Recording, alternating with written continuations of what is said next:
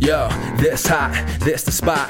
There it is, pod.com. We're interviewing the best comedians, so tune in quick and get your ears receiving them. We talking about life and life to stream right to you from the microphone right to your home, dude. Side note, this might get embarrassing, but no, don't sweat, yo, cause there it is.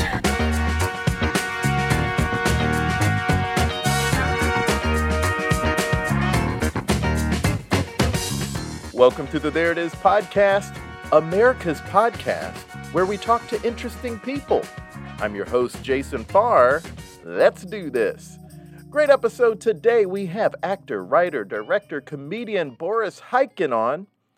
He's Ukrainian born, so we start our conversation discussing what's going on over there. And we do have a link in the bio for ways you can donate to the relief effort in the Ukraine.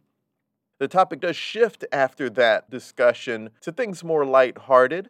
Boris has a very unique perspective on everything we discuss. It's such a great chat. I can't wait for you to hear it. So why don't we just get right to it? Here's my chat with Boris Khaykin.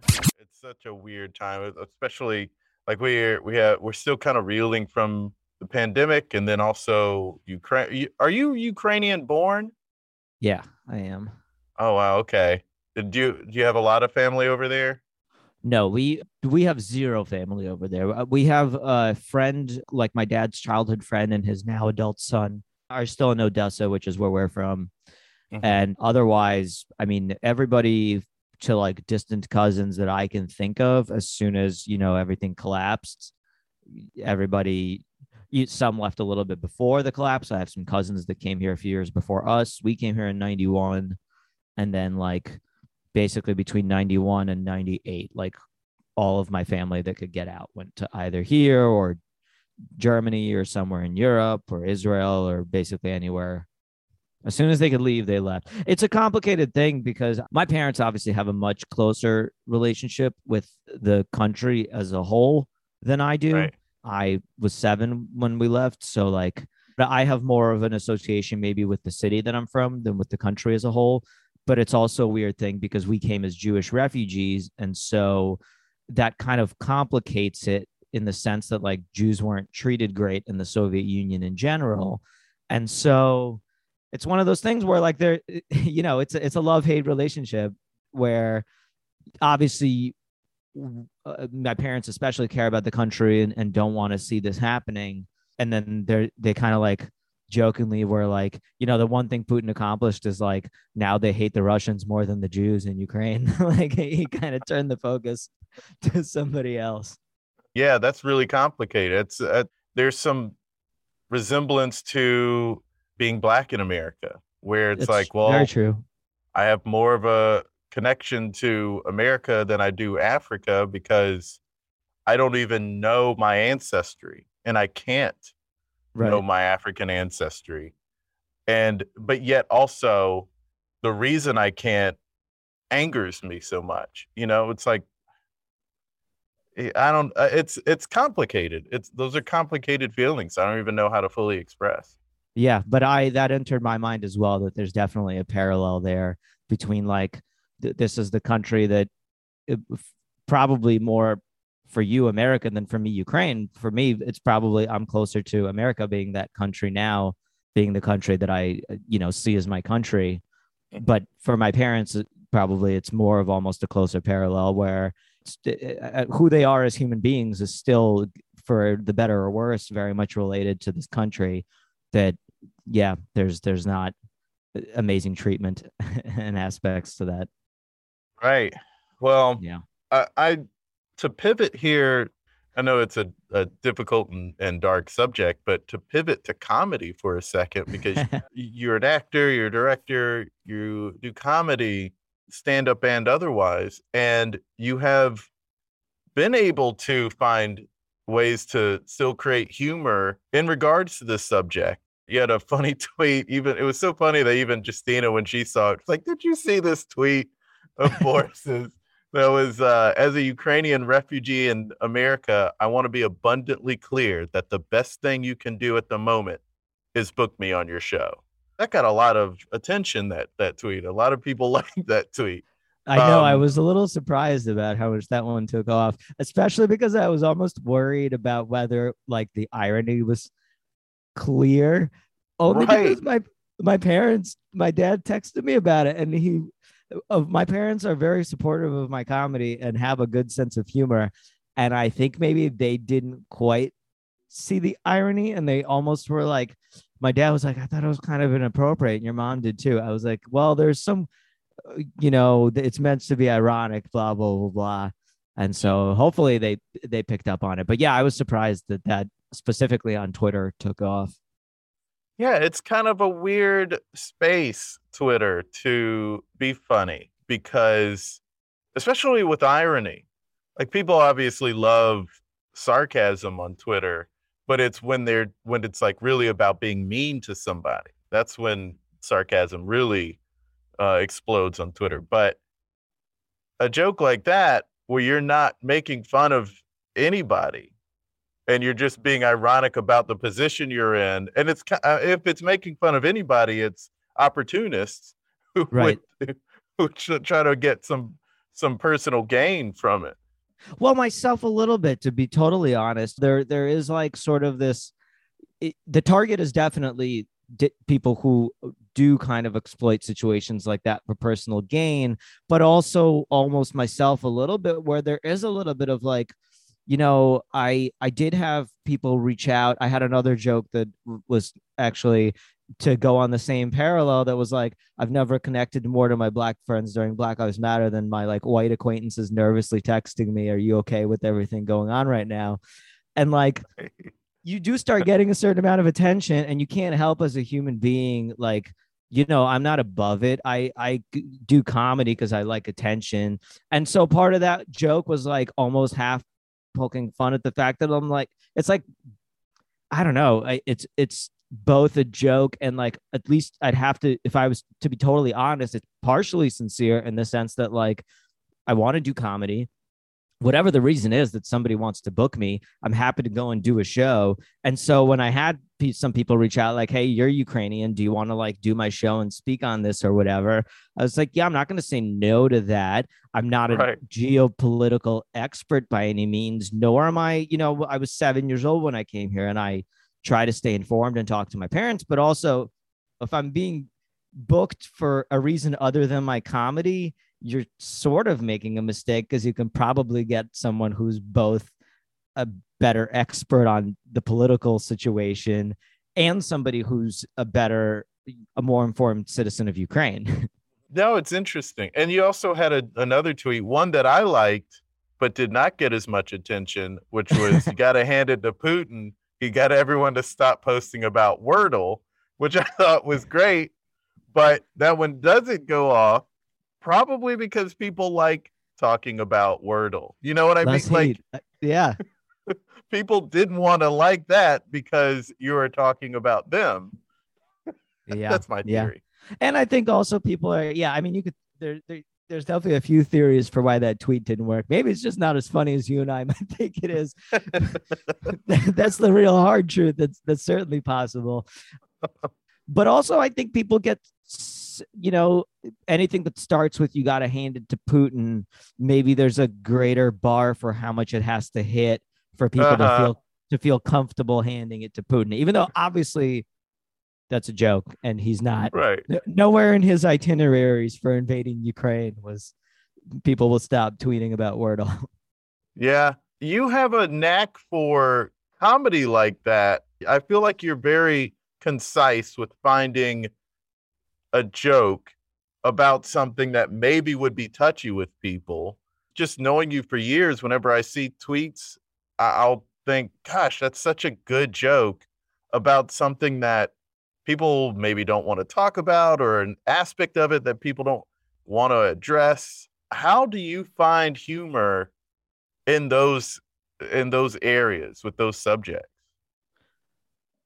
I think my approach for starters is just not is to like have humility with whatever my personal opinion might be on the subject matter.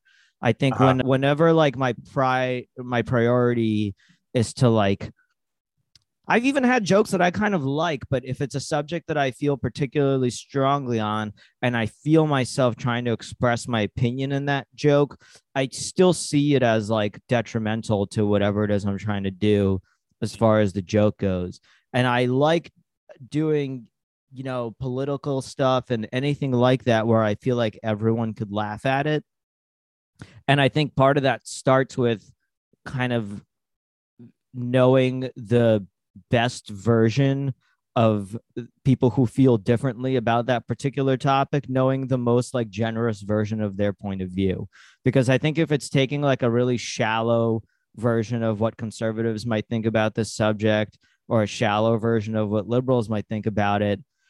It might be funny to the people that like super agree with it and really want to laugh at that view but even then it just it ends up being a little bit more hacky or like a little more of a low hanging fruit. Whereas if i can find something that both sides can laugh at i know that that's in itself is almost a little bit of a cliche but i feel like trying to have that goal does make it funnier because it forces you if you do keep thinking about it if it you'll you eventually get somewhere that's more interesting to me than just trying to appeal to like whatever sensibility might agree with you. Right. That is, I think, a hard thing to do. Obviously, just like kind of having your finger on the pulse of how people are feeling and being able to get to the core of things is pretty, th- those are useful skills to being able to do what you're talking about. But at least in the Twitter space, it's pretty hard to put that stuff out there without someone misusing it sometimes. Or, sure. or you know, just completely misrepresenting it. I, f- I feel like I see that all the time now. Inevitable for sure. I think the one defense I have is that I never tweet sincere opinions on anything. And so eh, at the least, if somebody tries to misread it, I'll be like, just go through my timeline and find one thing where I was sincere. Go look at what it is that I'm trying to do and be honest with yourself. Is it at all possible that I was trying to sincerely state the thing you think you're misreading right now? Right. Have you run into that where people are maybe holding your feet to the fire on something? I don't think so. I've done some podcasts where I, you know, similar to this. Uh, it's not all jokey jokey, and I might have certain opinions on things.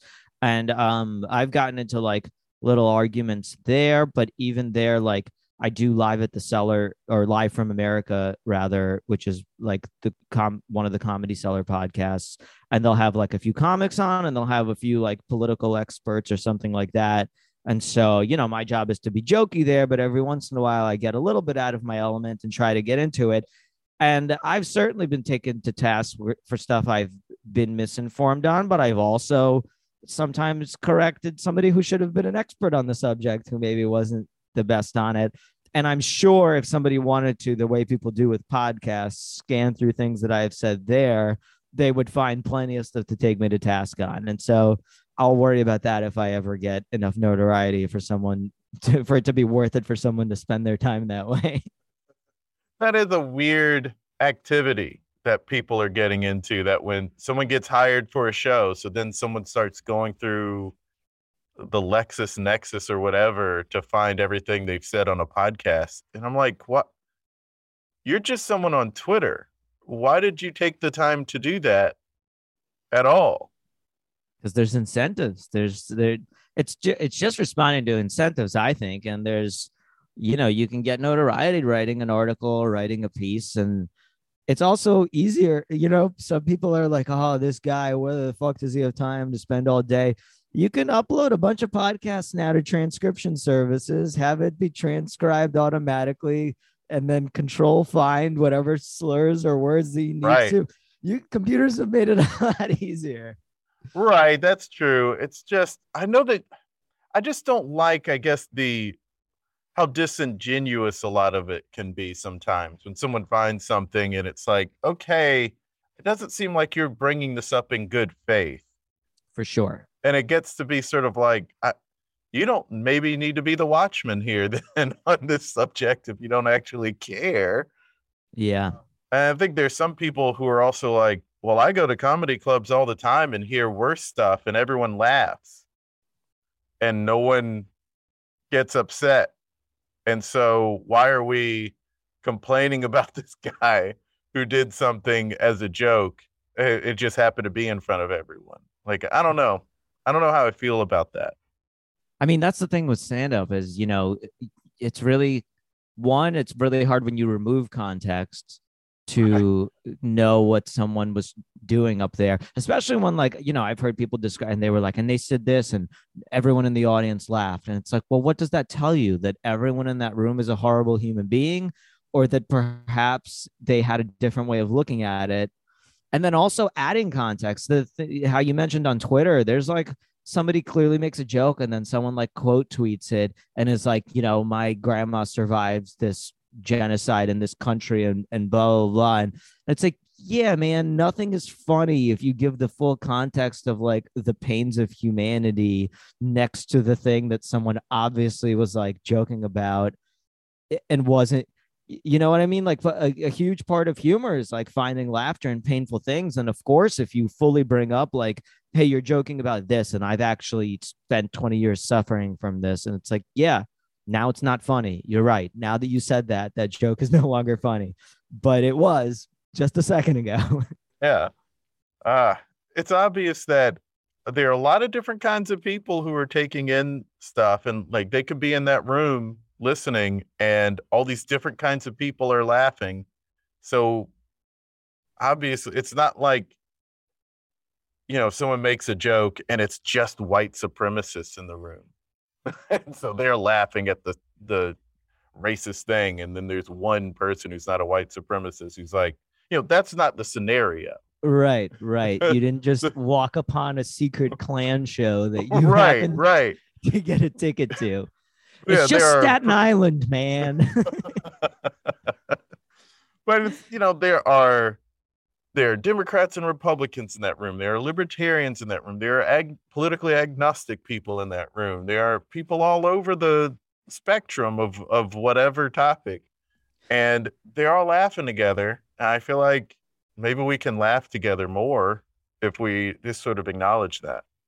For sure, I do think part of it. I mean, there's a lot of just like it for a complicated thing there's a lot of very simple incentives in economics that i think contribute to it that are mm-hmm. not that complicated right. one thing i'll mention is really simply a lot of the people that have a very narrow perspective on what constitutes comedy that's morally okay or comedy that's um, needs to be supporting particular points of views come from an ecosystem where very few people pay to see comedy. And so you have people that have spent their entire time around UCB, around indie shows that are free.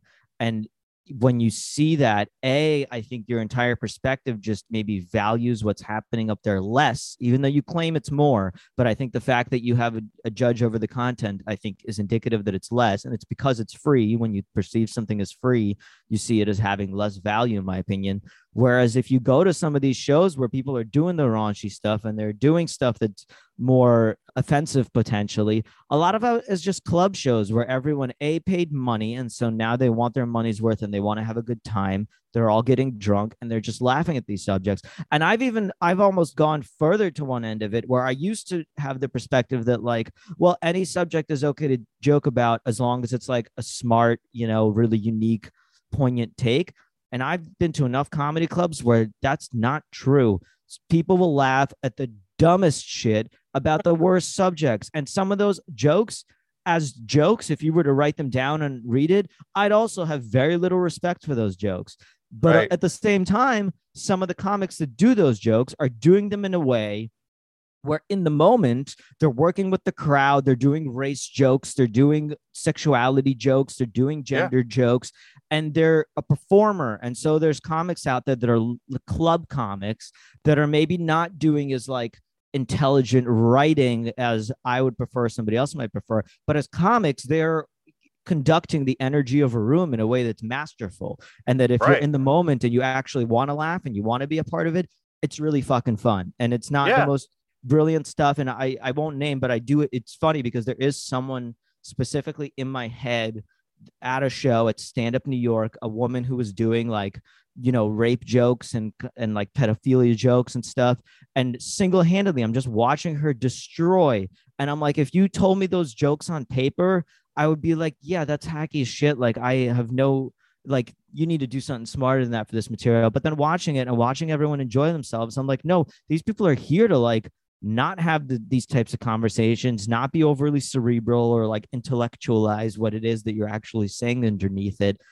Right. It's it's a really interesting thing because there's the argument that comedy can be really powerful and challenge things, and that's true. And at the same time, it can be fucking nonsense that you laugh at in a room and leave and tell your friends once in a while, uh, remind yourselves of that time you saw that show, you know?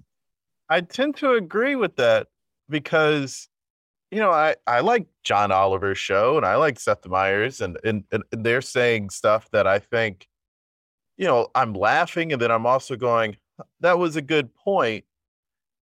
At the same time, I don't think it has big picture impact. And, but also at the same time, I don't only want that kind of stuff. And I also have grown to hate people looking at the underlying what are they really trying to say? You know, like with with this joke, they are really belittling these people and and they're punching down when really that's not what they were doing at all. They weren't punching down. They were just like being silly. Or or you know, they just weren't talking about what somebody was saying they were talking about. There was no underlying point whatsoever and they weren't you know, they just completely misunderstood. And I hate just the like reading into it stuff that goes on for sure. Also, you know, that context, it, it's funny because everyone has such a different context. You know, like a room in Brooklyn versus a room in Texas is going to have a really not just a different idea of like the culture and the shared ideals and what's funny and what's not, but also like who is at, like the term like people use like punching down as if it's static regardless of where you are can be a thing that changes so much. I remember there was one particular I did an open mic in Brooklyn and this guy did like a gay voice at the mic in a joke and the joke bombed and most of his set didn't go great in general. But then like a, a comic or two after him, somebody went up and just started railing on this guy who was like in his like mid to late 40s doing an open mic in Williamsburg and the guy and and he heard you know worst case scenario he is tone deaf enough to not realize that the joke's bombed and will continue bombing. But more than likely he heard that this his bit bombed and this guy is just like eh, this gay guy who went up after him is just like you old fucking homophobe, blah, blah, blah. Just using his set instead of being funny to just rail against this guy. And then somebody else in the audience actually was kind of like, all right, like easy. He was just like, trying to do a joke that didn't go well. And then he called that guy a homophobe too, and just really started wow. railing off. And then I went up afterwards. I ended up getting an applause break, not to toot my own horn, because I was basically like, bro, like he bombed. He heard he bombed, but like, let's be frank, like, we're not in Alabama. This is Williamsburg. It is literally easier to be gay here than in your late 40s. Like you're using your podium to bully this guy because in your mind there's this permanent power dynamic where a white guy in his late 40s even at a mic where everyone just watched him bomb somehow holds power over you but really you're just a bully like in any other world this situation like in another state whatever it is like the situation would be flipped in some way and you would find some other way to bully because that's clearly your goal here. You just got what you think is a pass. You got an excuse. You saw it. You saw him bombing and you pounced. And it's like, yeah, that doesn't make a joke. That's for damn sure. But also, like, it just emphasizes the fact that these aren't, especially on Twitter, like these things aren't yeah. so static. Everyone has a very different system that they're looking at these things through. No, I've definitely seen bull. I've even experienced bullying from people that I so, like socially agreed with, but like there was one person. I won't say who they are, but there's one person I'm thinking of. Both of these people actually had a lot of clout and followers, but one of them really has a lot of clout. Yep. Let's go back though to your life and how you get because you've you've done a ton, and apparently you've even been a Russian conductor. Uh, that's a joke because there's a Boris Khaykin who is a Russian is. conductor. We're in a battle for the top Google results, neck and neck. Every this motherfucker's dead, and I'm still competing with him neck and neck. And while you're kind, you are very neck and neck. Let me show you this, this picture. if you if you Google you, there's a picture of you, but it says Russian conductor under the name. Wow. Yeah, the the the wires get crossed sometimes. They do. That happened. I I think there was a Wikipedia thing like that too at one point. Well, at least my face is beating out his. That means that he might be Yeah. more accomplished, but he's also uglier. So how about that? there, Boris Khaykin. They want to see my face while listening to your music. I I am his uh or he is my Cyrano de Bergerac. so while you haven't done conducting, you have done all these other. You, I mentioned it earlier: directing, writing, stand up, and you were in North Coast doing hip hop improv. I don't know how you do so much so well. How how are you doing all of these things on the level that you're doing? Where did it begin for you? Have you just been performing since you were young? Well, first, thank you. I appreciate that. I when I was young, I think I was just like kind of goofy and I did skits with friends and stuff. And then I I guess I did like improv in high school and it wasn't until I came to New York and was kind of like doing stuff at UCB where I was like, "Oh, this is not just like a hobby. This is a thing that you can really like build into something." But uh, yeah, I don't know. I think part of it I always feel like I need to step it up with certain things and so I have like periods of time where I just invest the bulk of my efforts into one specific thing, maybe, and then go back to juggling stuff and then invest into another. And so I have like little spurts of growth in each of those. But yeah, otherwise, I don't know. It's hard to answer that because I always feel like on an, you know, on a subjective level, if I try to compare myself, I'll always find somebody who I can be like, wow, I need to step my game up, you know? And so part of it is just trying to constantly compare myself to people that I admire so that I'm not, you know, comfortable with where I'm at. Hmm. What came first for you with all of these different endeavors? I guess you didn't start with directing, but was it stand up? Was it acting? Like what what did you first start doing? Well, the first thing really that I started doing was I was doing like guitar comedy. Basically, I listened to a bunch of like Stephen Lynch in high school Mhm. and uh, you know, your Weird Al and all that stuff. I used to Yeah. write like song parodies on the school bus and stuff. And then when I came to New York, I started doing some open mics and I was actually doing like a series at Stand Up New York that was at the time like sort of a reality show meets musical comedy series where they had a bunch of comics and or musical comics and you would get a subject and you'd have to do 10 minutes of new material every week on that subject.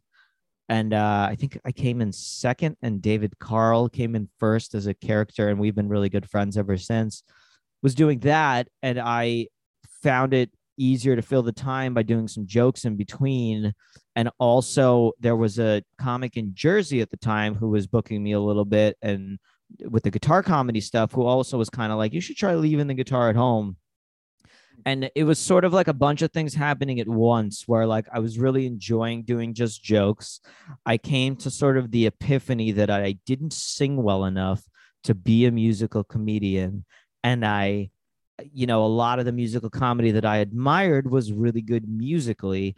And i realized that not only is it also just better to listen to but it's actually funnier. Like stephen lynch love him or hate him or, or in between has a really nice voice. And so when he does some of the songs where he's being subversive or he's just singing dumb, dirty shit or whatever, it's funnier because it's more ironic to have that coming from somebody who's taking themselves seriously as a musician.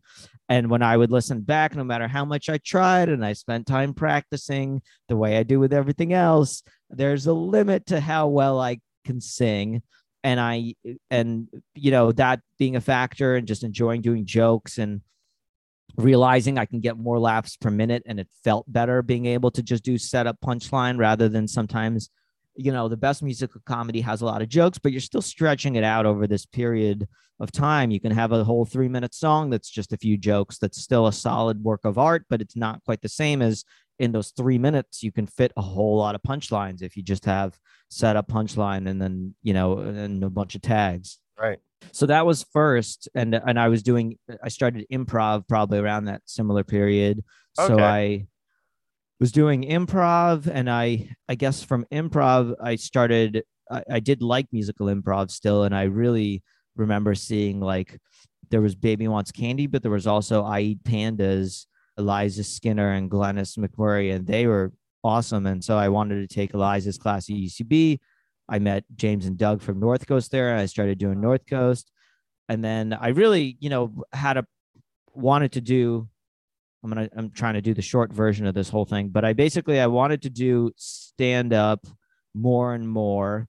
And I kind of had a great experience where I think I skipped not all, but a good portion of some of the agony of doing open mics because I was already involved in the like New York improv scene and there was a lot that was like really the UCB boom where people were doing a lot of independent shows and I'd also met a lot of people who were really great to me and gave me stage time. But that in combination with all the independent shows where I would just hit people up and be like if you want to host if you need somebody to host if you want to stand up just to like change the pace of your show. So I did a lot of that in place of some of the more painful mics in New York and that helped me. There was like a couple years where I was doing like multiple shows a night just one show set after another and and I didn't have to do it at mics, which you know you have when you when you have no other choice, you have to you have to practice on stage, you know. But like it can be it can be kind of brutal, especially a lot of New York mics at that time. There was just a lot of scenes. There was a lot of people where it was really like, am I accomplishing something? It feels like everyone's here to laugh at themselves and their friends. And if I don't have a circle, you know how it is. Like And yeah, that's why I stopped doing stand up here. it's it's tough. It's really, you know, especially I don't know what the mic scene is like now, but like it takes time to find a few. And even then, sometimes you find a few mics where you think you really love it and you realize they're not preparing you for other stuff at Mhm. all because you you did find your crew and that's nice, but it's also just you and your friends laughing at each other. Right, it's not a great representation. right. There was a mic I liked in Gowanus that I don't think is up now, but it was at uh, Freddy's, and I liked going to that one Yeah, because that's a great everyone room. was paying attention, and and no one there knew me, and they were paying attention, and Yeah. I didn't know if they knew anyone else, but they were paying attention to everyone else, so it was nice. Yeah. But any other mic, it was like no one paying attention to you. The host is barely paying attention. You know, it's like, uh, you know, they're giving you less time than they're giving others. It's sort of like, "Ah, I don't, I don't know what's hitting here. I can't tell because no one's paying attention. Yeah, and sometimes it's almost counterproductive in the sense that like I've had some periods where like I wasn't doing as many mics anymore, but I had like a set that I needed to prepare for something, and I was like, okay, I I got like three booked shows, but I really want to run this a couple more times, and so I'd go to a mic as well, and I, I would do like the same five minutes that would like kill for three actual shows, and then I would do a mic, and like most of it would bomb, and it's like, well, what's the takeaway there? Is it Right. that is it that this stuff actually doesn't work? Is it that those three shows were flukes? Is it what, in my opinion, is the most likely thing, but no guarantee that the people at that mic just happen to not be paying attention as much, and it's it's a different. It's just a different context, sort of, for doing comedy. But the point is, is it gets you in your head, and you're just kind of like now second guessing shit that you'd worked out and thought you were confident in Right, right.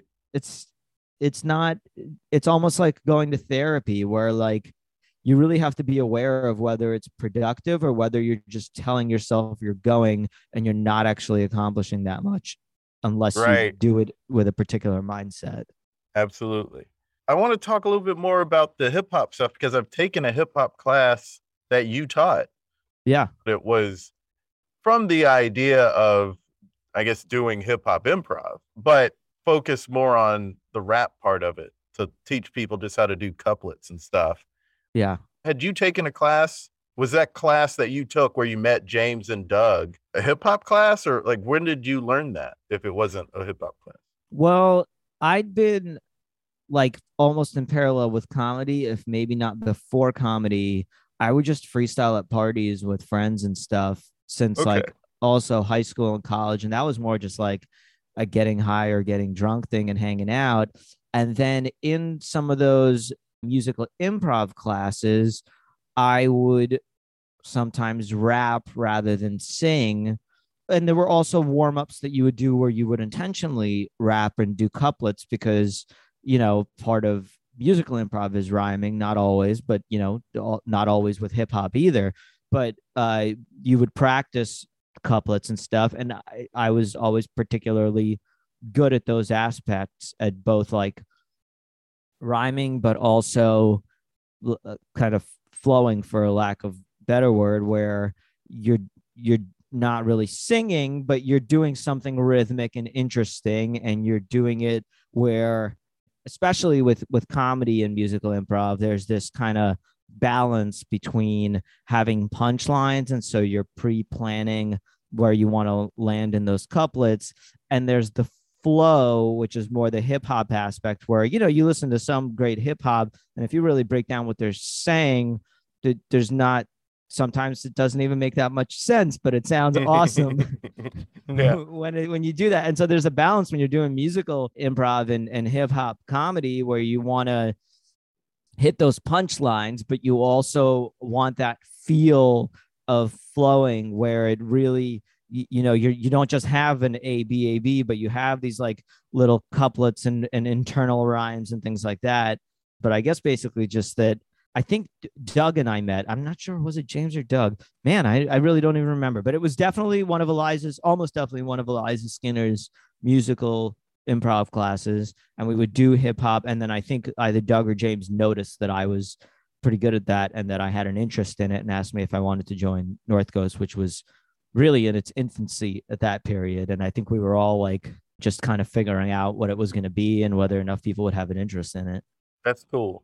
You did that for several years and then you started focusing more on stand up and you have been able to do a lot of shows and stand up and is that because you had built up enough of a name for yourself that you were able to get sets at the stand? How, how do you get in? Is it knowing someone or is it building a name for yourself?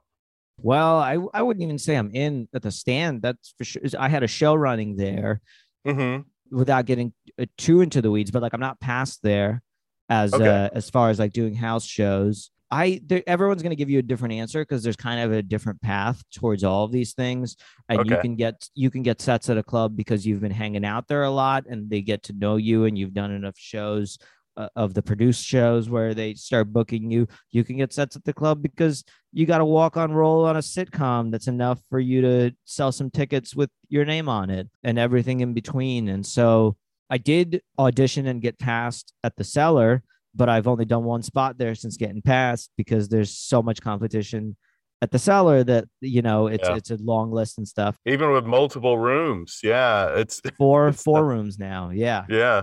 But you know, when you have Chappelle and Chris Rock dropping by, it's it's a lot. And, I- and I have granted less. I don't have a late night set, and I don't have. I, I'm not the ideal person to answer the question of how to get into these clubs because there's an old expression of like, don't take advice from somebody who's not in a place where you want to be. And so I have certain things that I've booked, and most of it, and most comics will say the same, is just through years of networking and doing well at a show and having a person want you back and having someone else see you do well. And it's pretty slow. And then all of a sudden, sometimes someone sees you who books something important. They're like, okay, can you do this thing? Yeah. So I've accumulated through the years various credits, some of which sound better than they are, and some of which are better than they sound that have that have helped book certain stuff. And I will say, as as of late, I've really I feel pretty because it was an emotional roller coaster with like really being excited that I passed in, in my audition at the cellar and then not getting spots for a while.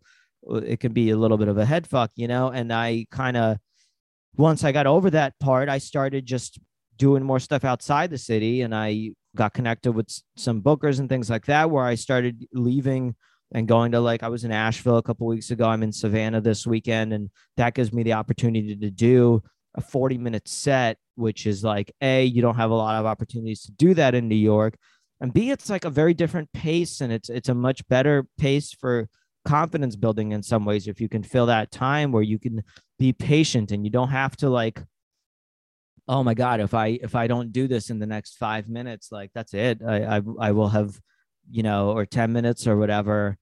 That's the end of my set. Whereas in a 40 minute set you can really like get to know the audience and take them to more interesting places and stuff and really work certain muscles that like I mean, you can do city do shows in New York, and unless you're a headliner where you can, you know, just book a club in a weekend right. and and sell it out, you really just you're never going to be able to do that. Right. Did you do warm up for Jordan Klepper's The Opposition? I did, and and then it got canceled like almost right after. Nothing to do uh, with me. right, right, um, right. I went to that like to them tape that like three times before you were doing it. I only did it once. Also, I yeah, just, I fully missed it. yeah, well, no, they had a regular person for a while, and then I forget if that person quit or left, and they were auditioning, and so someone recommended me to audition, and then I don't think they even ended up hiring anybody because they got canceled before they did it. But like mm. a few of us did it, and um, it's a very different experience. By the way, it's an awesome gig to have. Uh, it mm. pays pretty well. It doesn't take up a lot of time. It, it's cool, but it is very different from doing stand up.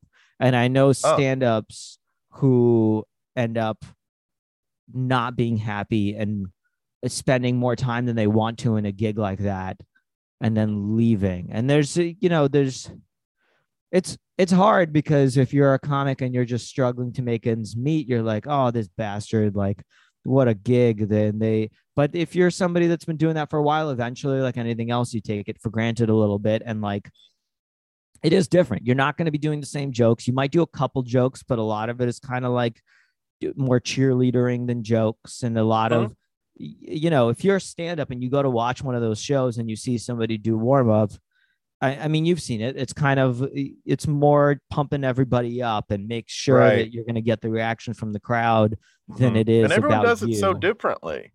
That's true. Also, yeah. There's a lot of crowd work on a, a like Seth Meyers guy. When I saw him, I don't know if he's still there, and Colbert's guy both did a lot of crowd work, and that that is I, it probably keeps it fresh for them to be able to just do a bunch of crowd work, right? And also gets the crowd going. And then there's all the like business stuff that they have, like all of them have to do, regardless of right. what show. And yeah, that is think, that some of what people get frustrated with is like having to do all that business, the business side of like, all right, you got to laugh, you got to don't do this, don't do that. Yeah, I think that's part of it, and I, I guess it, like you said, it depends on your approach to it. But I think if you're somebody who's like the type of comedy you like to do is like subversive or about like particular things like you're not really going to do any of that you're not really trying to get people especially you're not trying to get people in a mentality where they're like ready for more edgy humor than that show is going to give them you know so right. you want people to be pumped to laugh at stuff in the style of Seth Meyers you can't have right. like Anthony Jeselnik come out and do his work as a warm up for Seth Meyers, you know? right, right. yeah, good point. Jeselnik used to write monologue jokes for Fallon, and yeah. his his style of humor was, you know, kind of too mean, for lack of a better term, than what is Jimmy Fallon's delivery system. Too mean and too humorous. like apparently they liked his jokes. They just were like, I can't do those jokes. Yeah, and I mean, also he's a brilliant writer, so I have no doubt he can write stuff in the voice of that show if he needs to. But I can see how that would feel, you know, a little bit like handicapping himself for it or something, you know. Yeah, he's talked about that, and it, you know, was nothing against Fallon because he liked Fallon. It was just I can't do my thing here so much. I know what they're doing, so I'll do that. But then he just did it for a couple years max. I yeah. think I don't think he did it much longer than that it was a good career stepping stone for him. Yeah. This has been a great chat. We didn't get to talk much about like your short films uh, or at all about your short films. Maybe what we could do is talk about how you put together, write, and direct a short that you've made. Sure. Like how, what is the process? Like, how do you, for you? Well, so the background there for starters was that's just the thing I started doing where it where eventually it felt like I was relying on other people for opportunities outside of stand up to like be in stuff or or make stuff. And so I just started filming sketches and I do have a, a piece of advice there for sure, which is to not be above learning aspects of production. I I think I I personally have been guilty of it and I've seen people who are just like oh, I just need somebody to film this sketch for me. I need and it's good to find people to collaborate with, but it's also good to not feel like something is too daunting or that you should expect or feel entitled to somebody else wanting to work on your brilliant ideas. There's just too many people who feel they have their own brilliant ideas to jump on yours and be that eager to do it. And I've had the, that perspective a little bit. I've been guilty where I've underestimated just exactly what it is you're asking for someone when you want them to edit your comedy sketch or what it, whatever it is you're asking for a lot of hours on a thing where especially if it's a free collaboration you really want somebody to feel ownership and to be passionate about whatever it is. Mm-hmm. and so i learned to edit off youtube basically. And now i pay the bills a lot with that. And that's uh, gotten me directing gigs because i can also edit the stuff i direct and i often prefer to do that.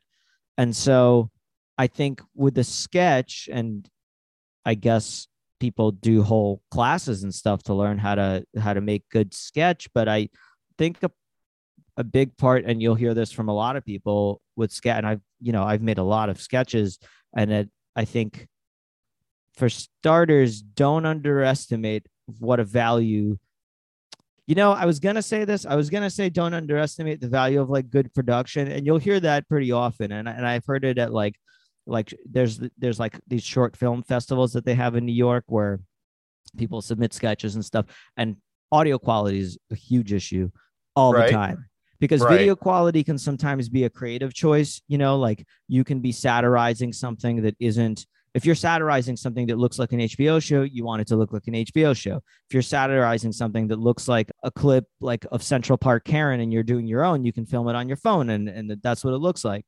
But when you have bad audio quality, you can't really tell what's happening. Like you can with like with bad video quality, you can still kind of discern it. But if there's supposed to be dialogue that's integral to just knowing what the concept and the humor is, and you didn't bother with like a proper audio setup, that's a big disservice. But the other half, the flip side of that is kind of what I just said, where you know the current sketch group on SNL, I think started with like TikTok videos. Yeah, do not destroy. Yeah, I, I think I'm pretty great. sure, and a lot of their stuff looks like that. They have that like kind of manic, quick editing of just mm. them on camera or whatever. Yeah. And so again, I have a little bit of a chip, I guess, advice wise, where like if I had, I, I've done a good amount, but I would feel more comfortable giving more advice with video if I had a successful TV show or something like that, you know? so everything with a grain of salt. But the part that I would say is just like make shit. There's such a and I'm I'm torn with this all the time too, where I have like pilots and things that I'm like, oh, I, I just gotta get a meeting with the development company and blah blah blah. But in the end, like there's a, there's all the other shit with trying to survive by paying the bills with comedy and whatever other aspects. But in the end, nothing feels better to me than like conceptualizing a sketch and and having it out there. It just feels good to go from concepts to execution and if you just focus on the small ideas that you're actually capable of executing, it's really satisfying. It's it's maybe not as satisfying as getting a TV show that you can then like buy a house with or something. but there's something pretty satisfying about just putting a sketch on YouTube and being able to share it and like learning from that and watching it and and really important obviously be honest with yourself like sit down and watch somebody watch it and if they didn't laugh don't be like well they laughed in their head or whatever else or they or, or at the end where they're like no it's pretty funny. You know watch them for their honest reaction and if they don't uh-huh. laugh see what it is because sometimes the joke was still good and you just needed to do something different in the execution. See what it is that's different between how you imagined it and what somebody's watching and what you're maybe still adding with your imagination that makes it funny to you but not as funny to them or whatever it is you know That's great advice, I say. And don't sell yourself short. You're very talented, so people can definitely take this advice with more than a grain of salt. Thank you. I, I appreciate it. Take it with, I don't know, like uh, whatever you fit under your finger fingernail of salt. well, there it is, Boris. Thanks so much for being on the podcast. Thanks for having me, man. It was great to see you. Look, he is solid, so you can take his advice. If you want to see him perform and you're in New York City, you can. He's going to be live at Caveat this Monday, the 21st at 7 p.m. on a show called Immigrant Jam. If you're not in New York City, you can see him on Zoom on Monday at 8 p.m. on a show with Judah Friedlander called Chirping Bird Comedy. Look up at Chirping Bird Comedy on Instagram and Facebook for details. Cool that people are still doing online shows. We have links in the bio for all of this, including ways to support the Ukrainian relief effort. Links will be easier to view on our website blog for this episode.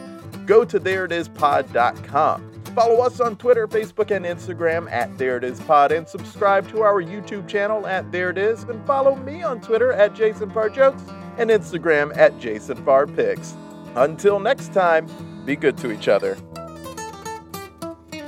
The music for the theme song was created by Neil Brooks. The rap was written and performed by Nick Acevedo. The logo for There It Is was created by Jeff Prater. The There It Is podcast is produced by Jason Farr.